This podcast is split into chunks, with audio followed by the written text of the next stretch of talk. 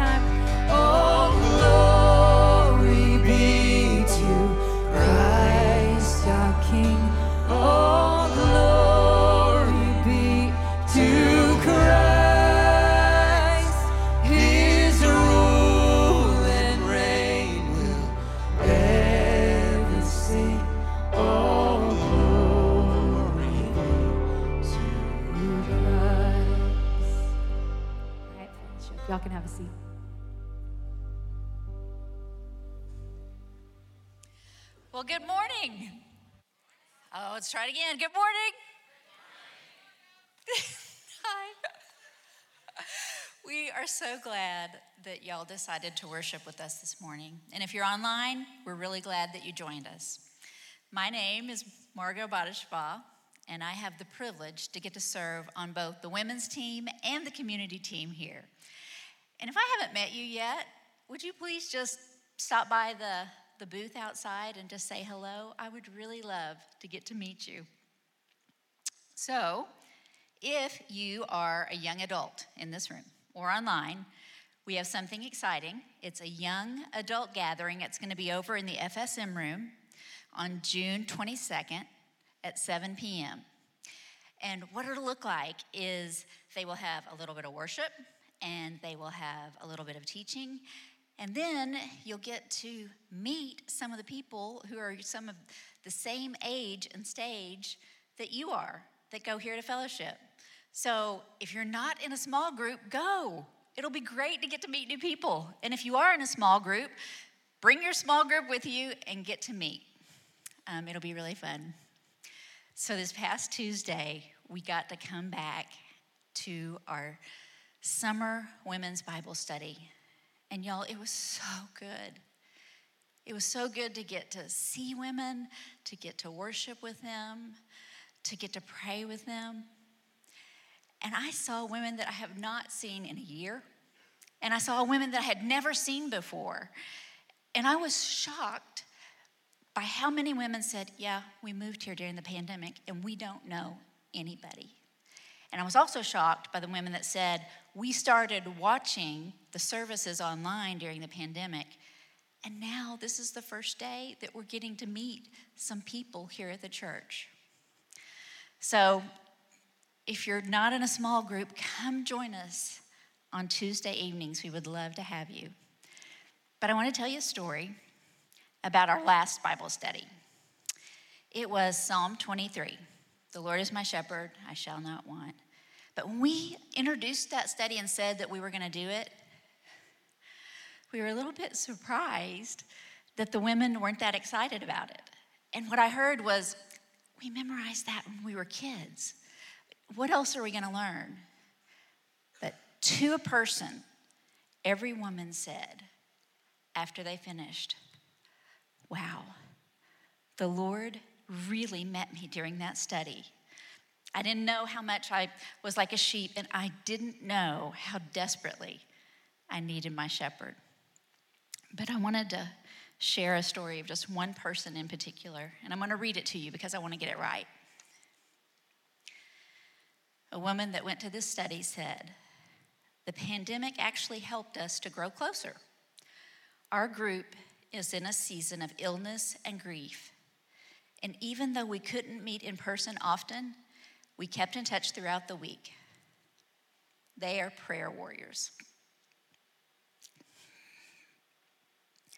Personally, I can say that each one of these ladies are like sisters to me because my valley of grief from the loss of my husband, tied with the pandemic, almost got the best of me.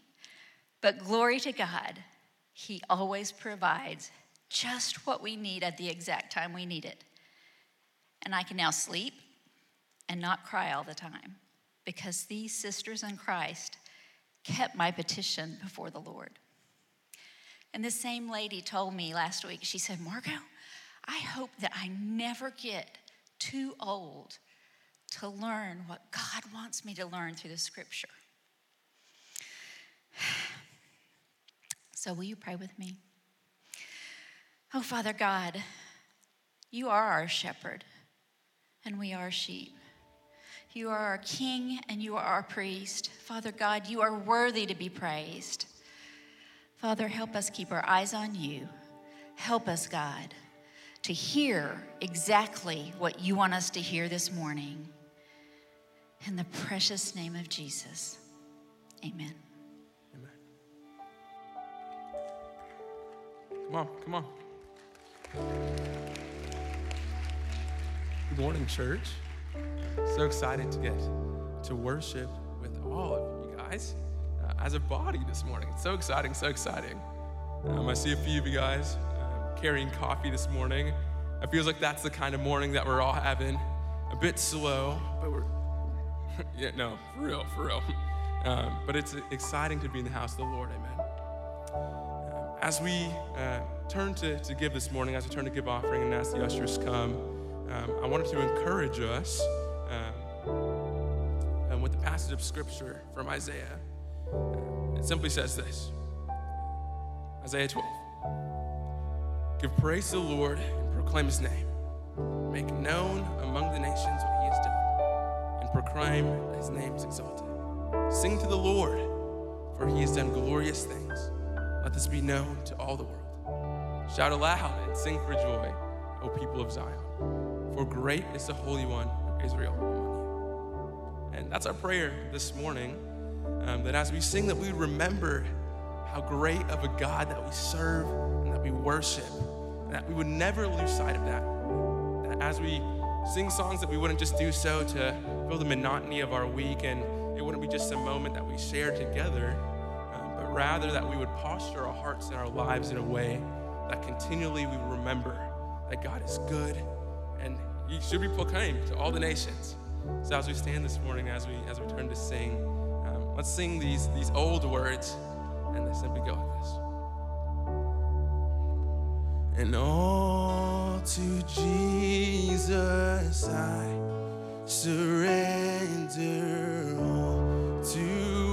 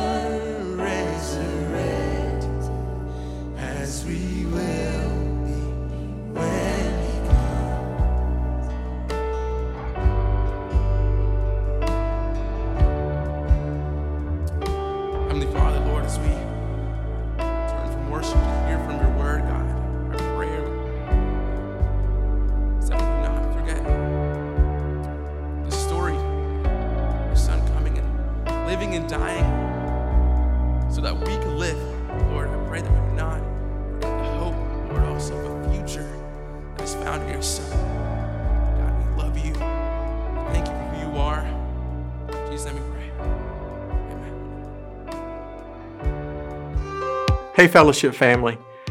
On behalf of our elders and staff, I want to express gratitude to all of you for your patience and encouragement during the pandemic.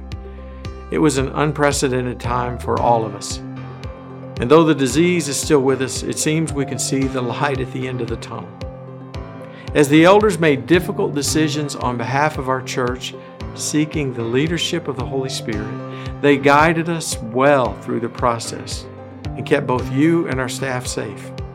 And speaking of our staff, they have done a phenomenal job providing live stream content for adults, students, and children. And now they are working hard to open services again to try and get us back to a sense of normal.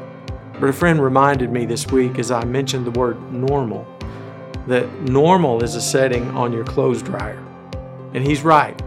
I'm not sure normal should be our goal. God wants more for us than that.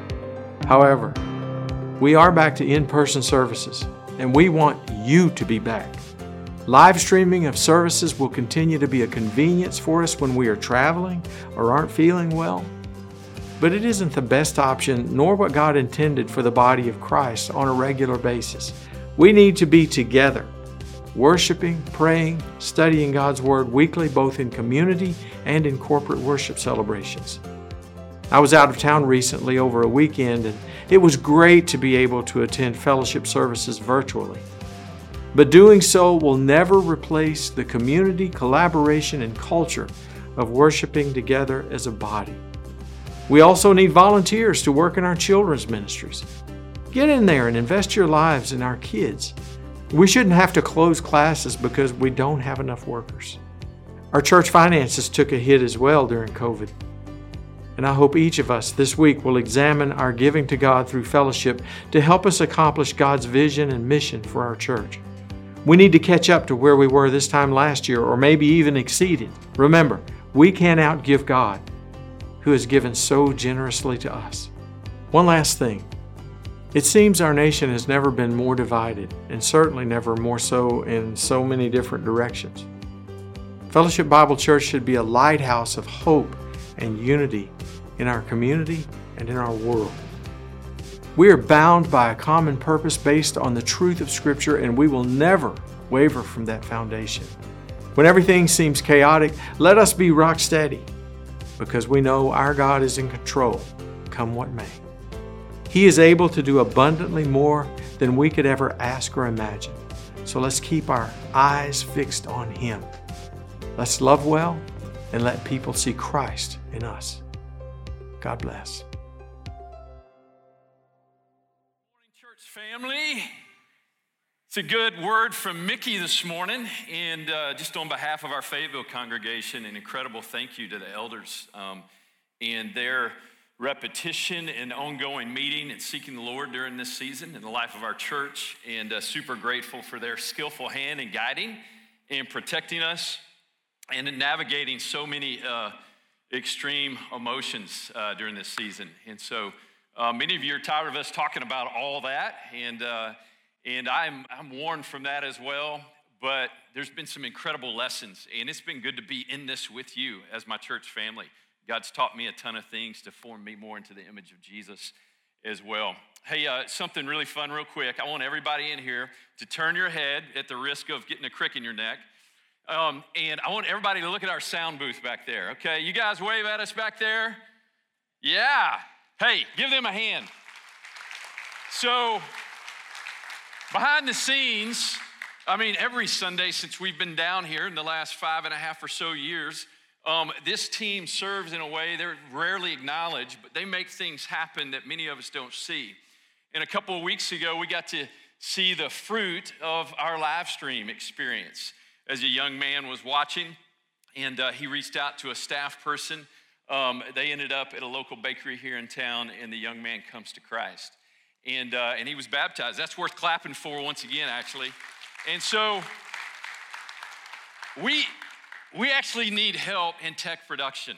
And so it takes across this building, um, from FSM to Fayette Kids to our training center classes to what happens in this room on a Sunday morning, um, it, it, takes uh, 15 to 18 different hands and bodies and eyes as they work those controls and they try to make this place come alive for us to experience what God has for us on Sunday mornings. And so, um, if you're interested in that, hey, just as you go out, go meet Josh Blakely. He leads our team, our team back there, and he'd love to connect you. Or you can use your QR code reader and um, and connect that way, and then they can uh, connect you with an opportunity to serve. So we're excited to have those places for you to serve. Some of you love that kind of stuff, and um, we'd love to have you hop in with us. Well, if you have your Bibles, go ahead and get those open. Like a real live Bible, if you have that, go and open it up to Hebrews uh, chapter 8. Um, if you have a device or a phone and you're using that, then um, go ahead and scroll down to Hebrews chapter 8. And then um, I know I mention this every week. We're in week five of our Hebrews series this summer. It's never too late to pick up one of those guides. It has the passage for you um, there to guide you in your devotional content, small group questions. And then there's actually extra information in there to help you understand Hebrews and maybe some of the verses or passages that we don't touch on. There's some input in there as well. So we're going to be in Hebrews chapter 8, uh, verses 1 to 13 this morning. I've got a question for you this morning. Is new always better? No, it's not. Now, that's what I thought too until I thought about a few examples of how new kind of is better. Uh, consider this one. Uh, transportation. And I thought about so many of you or us this summer making our way down through Greenville, Mississippi, and Hattiesburg, and the Mobile Tunnel down to the Riviera on the Gulf Coast. And I thought of all the families who imagine going through the Mobile Bridge old school, okay, in this kind of heat with four or five children in tow. And uh, the one good thing on the way back, you would avoid the speed trap in Dumas and Grady, that area in the trailer. And so just think of all the moms and dads that are thankful that in this case, new is better from a convenience and speed standpoint. A lot of happy moms and dads uh, due to the suburban in the minivan. Or how about this one? Some of you maybe grew up, yeah, uh, the outhouse, okay? Who wants this in August in Arkansas?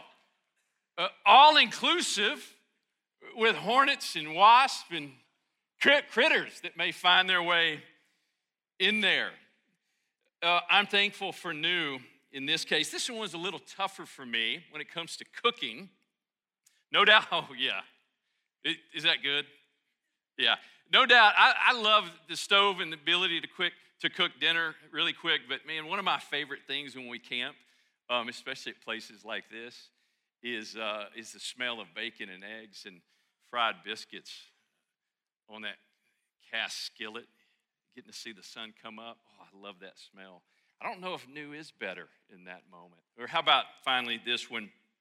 And I'm not going to go back far enough for many of you who grew up with community lines, but I still remember stretching this cord um, into a closet growing up. I think we had um, we had kind of a green one, and we had an extra long cord. And I remember hiding in the closet, uh, asking a, a, girl out in the seventh grade.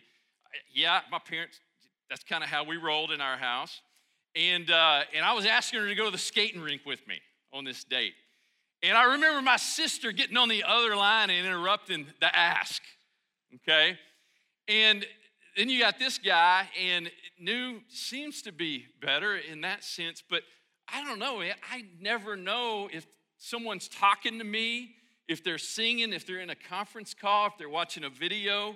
It, it's confusing to me.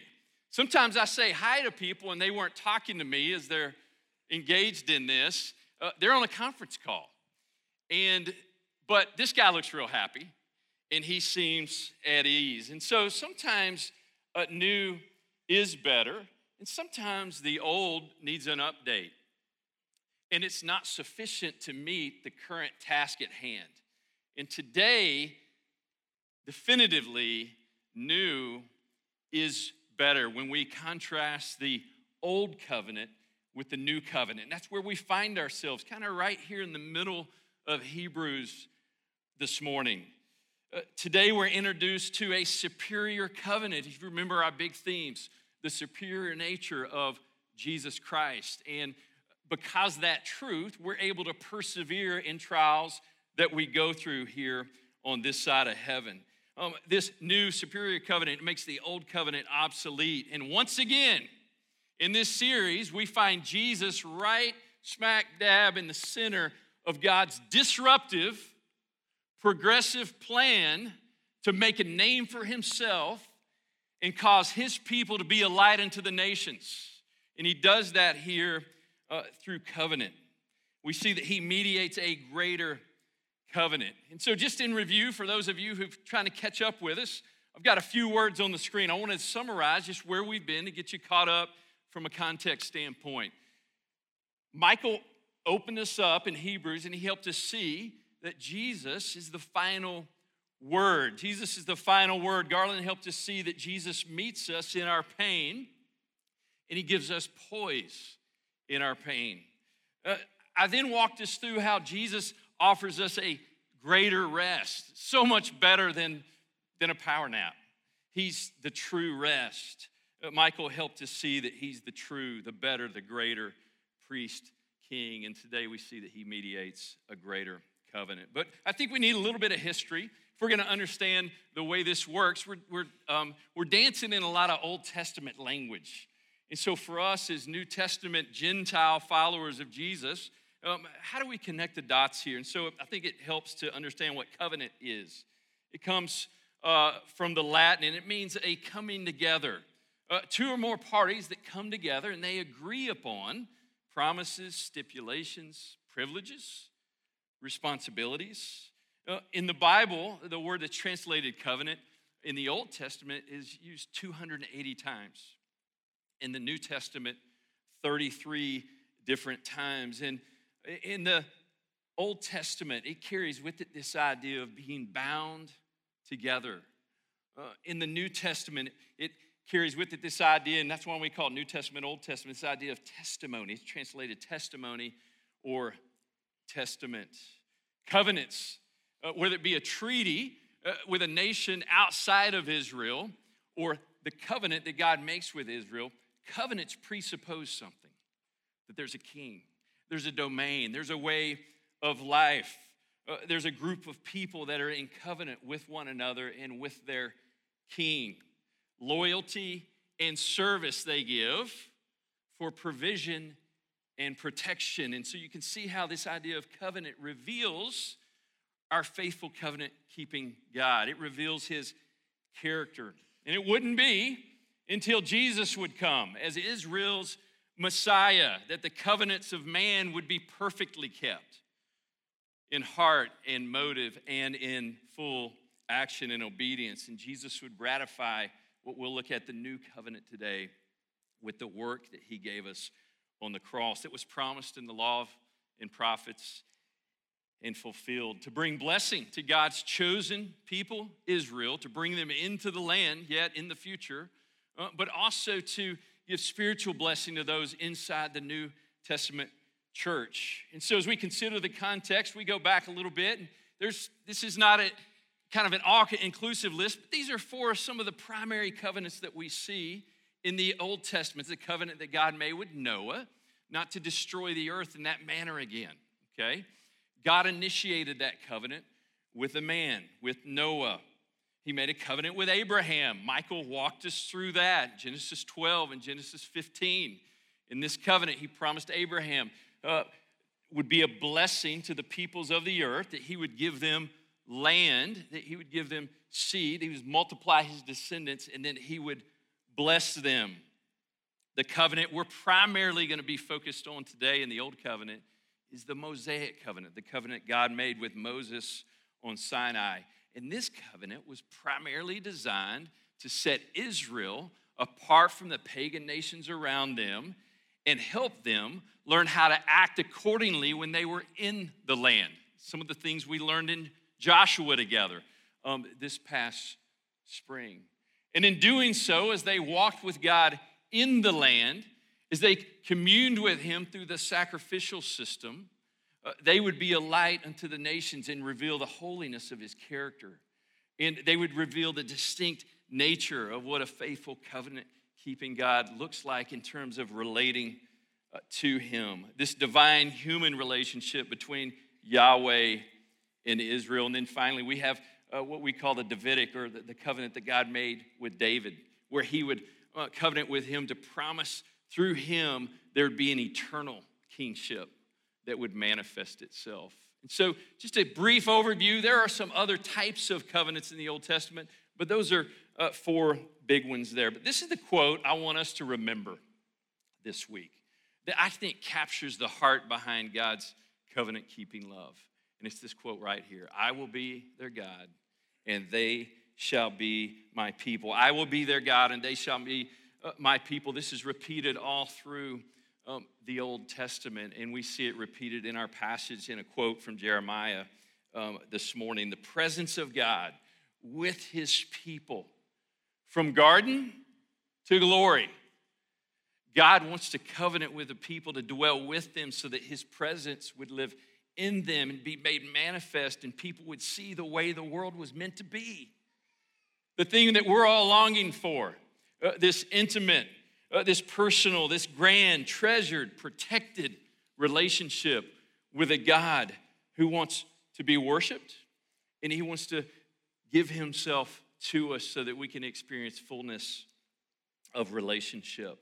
So we'll pick it up here in verse 1 and summarize verse 1. You got to love it when he starts out with this phrase. Uh, now, this is the point of what we are saying. The point of what we are saying is this, and then he reviews for the next few verses what Michael summarized last week. Uh, he summarizes an argument that he began when I taught a few weeks ago in chapter 414. He summarized this idea of the priesthood of Jesus in the order of Melchizedek and how it's greater than the priesthood of Aaron. He continues to allude to Psalm 110 as he describes Jesus seated at the right hand of God. And Uh, if you missed that, go back and listen to that. Michael summarized these verses 1 through 4 for us very well. Verse 5 they serve these things, the priestly duties, the tent, the tabernacle, the practices of how to experience atonement for sin uh, these things and the way these priests serve in their duty, they serve as a copy or a shadow of the heavenly things. For when Moses was about to erect a tent, he was instructed by God, saying, See that you make everything according to the pattern that was shown to you on the mountain. This idea of pattern, of shadow, of copy of sketch, plan, outline, the tent, the tabernacle, the sanctuary, the Holy of Holies. What's interesting here, if you consider the idea of a shadow, when you see a shadow, you know something is there, but you don't see its substance. And so you're usually looking for the light that's causing the shadow, or you're trying to find if it's a person. And this can be eerie depending on what circumstance you find yourself in, but you're looking for the substance behind the shadow. So that's what we have here this morning. God is giving us the substance behind the shadow. What's interesting is that the shadow in this case, in the old covenant, were tangible, physical things that you can see and touch. Substance is something even more real than that, and it's eternal. Something we can't see now, but it's the fullness of experience and relationship in a right relationship with God. And so we'll see substance this morning. We'll pick it up here in verse 6. But as it is, the reason that's a shadow and it's not the substance of the real thing, as it is, the real thing is Christ has attained a ministry It's much more excellent than the old, as the covenant that he mediates is better, since he enacted it on better promises. For if the first covenant had been faultless, there would be no occasion. You wouldn't have to have an occasion to look for a second. So, why better? Uh, where is the fault here? Better primarily refers to an eternal covenant, one that would be kept by God, and God would enable us to actually keep our part of it. God initiates uh, this covenant.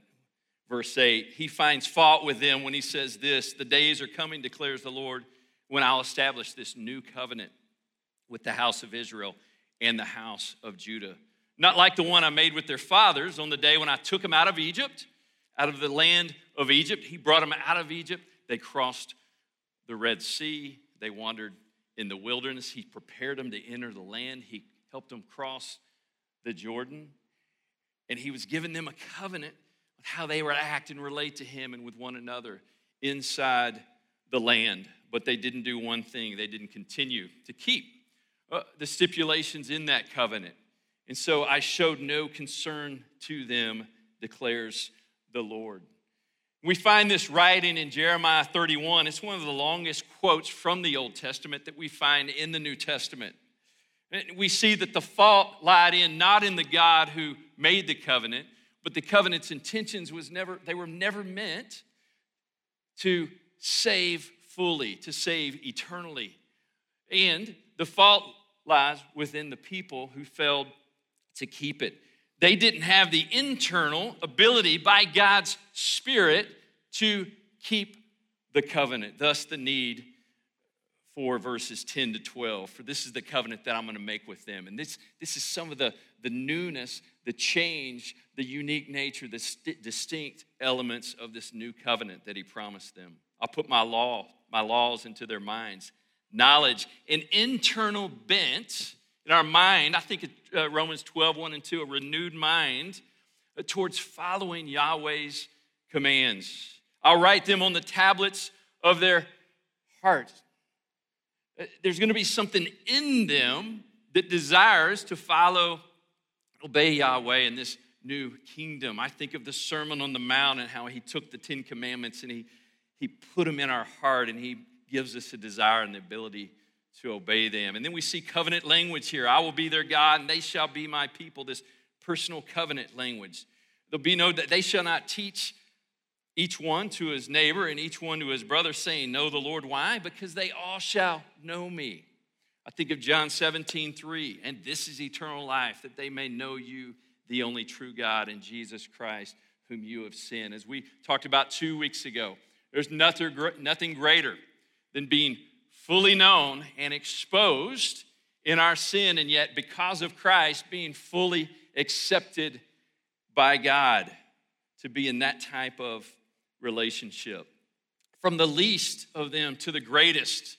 Think of all the demographics, be it socioeconomically or ethnically, and all the, the range of types of people that the gospel made its way through as God played his plan out the course of history, all demographics, the least to the greatest will experience fullness of relationship in this new covenant. The biggest thing here in verse 12 I will be merciful towards their iniquities and remember their sins no more. A complete and a full forgiveness. Internalization of God's law, a new way to relate to Him through Christ. And we also pick up some of this language. I'm going to, uh, I'd like you to write down Ezekiel 37. And this is also noted in your devotional guide as well. Um, uh, just a greater revelation or fuller expression of the language used to describe some of the elements of this new covenant. What's really cool about the language here, uh, two things. One, uh, the use of I will over and over again. God initiates covenants, okay? He did, he did that in the Old Testament, He does it in the New by sending His Son Jesus to dwell among us. He initiates the covenants. But you also see here, he considers not just the Mosaic covenant, uh, but he brings elements of uh, the covenant to Abraham and the covenant to David in here as well. At the end of 21, he says, I'm going to bring them into their own land. At the end of 23, I will save them from their backslidings. If you're a good Baptist in here, that's your roots. There's the word right there, backslider. Okay? He's going to save them from that. And then he will cleanse them. This idea of the theme of Hebrews to give them full atonement and forgiveness. Covenant language, verse 23 there. They shall be my people and I will be their God. And my servant David shall be king over them, and they'll walk in my rules and be careful to obey my statutes. He goes on to say this this is amazing. It shall be an everlasting covenant there in 26. I'll set them in the land, I'll multiply them in my sanctuary where I live, where I dwell, where I receive worship will be in their midst forevermore. And more covenant language. Uh, my dwelling place shall be with them, and I will be their God, and they shall be my people. And then one of God's primary purposes in dwelling among his people is found out in chapter or in verse 28 here. The nations will know that I am the Lord, that Israel was to be a light unto the nations, and that is fulfilled in the new covenant. Earlier in chapter 37, he also says, I'll put my spirit in you. I'll put my spirit in you. So maybe this will help you see just some of the distinctions between the old and the new, some of the distinctions between the old and the new covenant that we see here. The first covenant made with Moses here was made with the nation of Israel for all these purposes that we've already stated. In the new covenant, God has a plan to follow through on his promises made to his nation Israel. Some of those have been fulfilled and some yet to be fulfilled, and he will fulfill those. There's also implications for us in the new covenant. We get the blessing that was promised through those other covenants, and we get fullness, spiritually speaking, of life found in Christ as he becomes superior and the greater of all things for us as New Testament Gentile Christians. And so there's implications for the church here, not just for Israel. Uh, the old covenant was temporal, the new one is eternal. The old was a shadow, the new has substance. The old, you needed to repeat sacrifices, at least for sure, once a year on the day of atonement. In the new covenant, the sacrifice was fully completed. Uh, the old covenant, the priest was standing, not only offering um, atonement for the sins of himself and for the people, never resting, always needing to stand and work on behalf of the people as a priest. In the new covenant, we find Jesus seated at the right hand of God, a place of authority, uh, uh, seated because something has been completed. The work of salvation is finished, and also he's seated as he continues to serve and make intercession on our behalf. And then finally, in the Old Testament, uh, the Spirit, God's Holy Spirit, would hover and empower for certain tasks that God had need to be accomplished through the lives of his people. In the New Testament, at Pentecost, something changed. God put his spirit in us, in those who claim to be followers of Jesus through faith in his death and resurrection. God's Holy Spirit now comes to indwell in them, and God's temple becomes a place where He dwells in and through us in the life of our church here on this Sunday morning. So, a few distinctions between the old and new. And in summary, in verse 13, he says, in speaking of a new covenant, he makes the first one obsolete, and what is becoming obsolete and growing old is ready to vanish away. You see, all the hopes and expectations that God's people have related to their covenants, they find their climactic fulfillment in the person and work of Jesus, the Davidic, the Davidic Messiah, uh, the ultimate seed of Abraham, the permanent, perfect, and heavenly high priest. He gives us eternal redemption and as I uh, work through this, I struggle with this idea of better or obsolete. And, and I realize that it's not about something bad and good, but between something temporarily good and something eternally greater.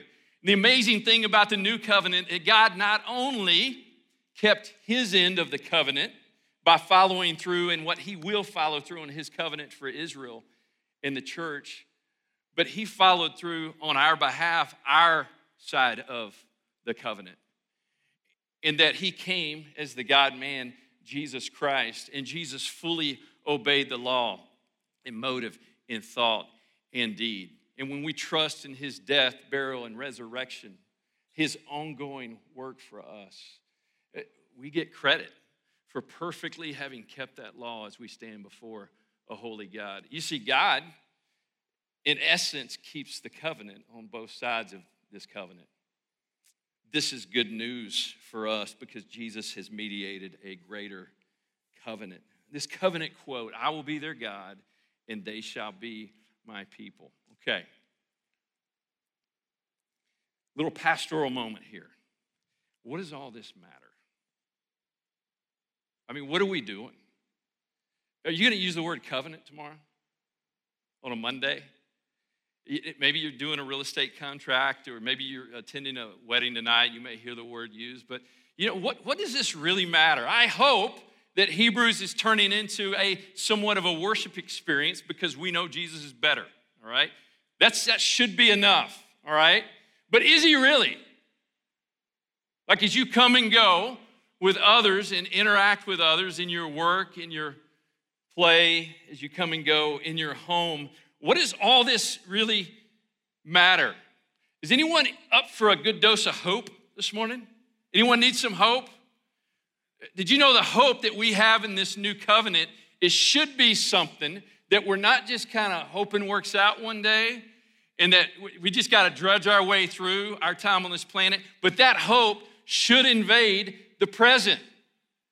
It should invade everything and all we do if this new covenant that God's given followers of Jesus, if He's given us complete forgiveness, what would your day look like tomorrow if you experience no guilt and shame for your past?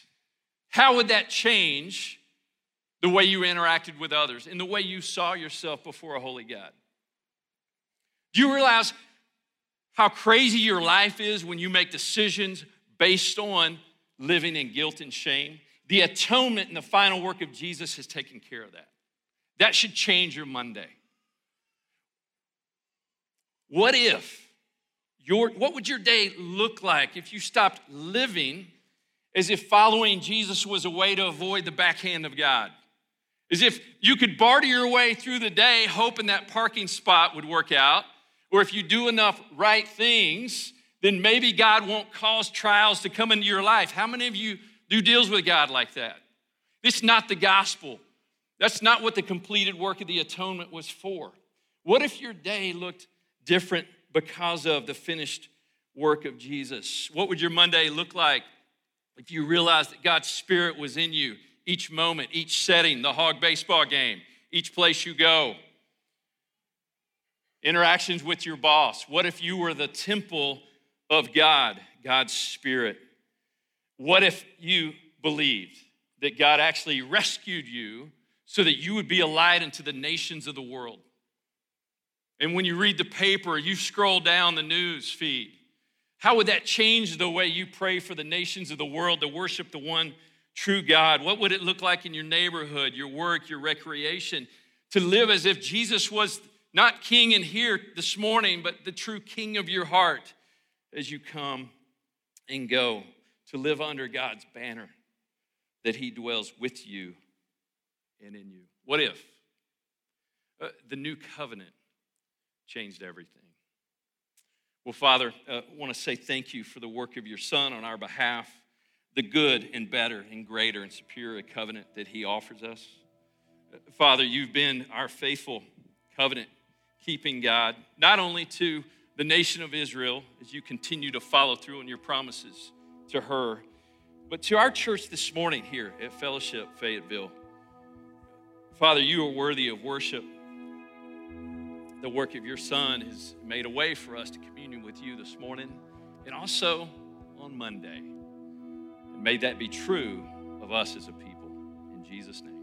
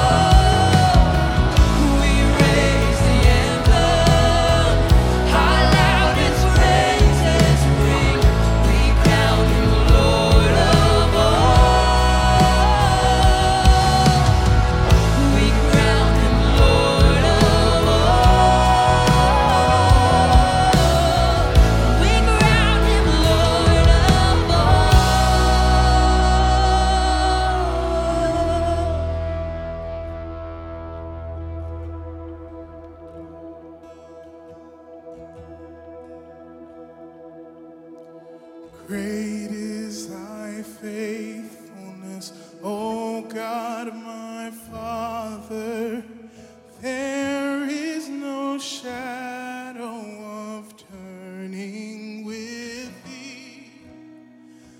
Thou changest not, thy compassions they fail not. As thou hast been, thou for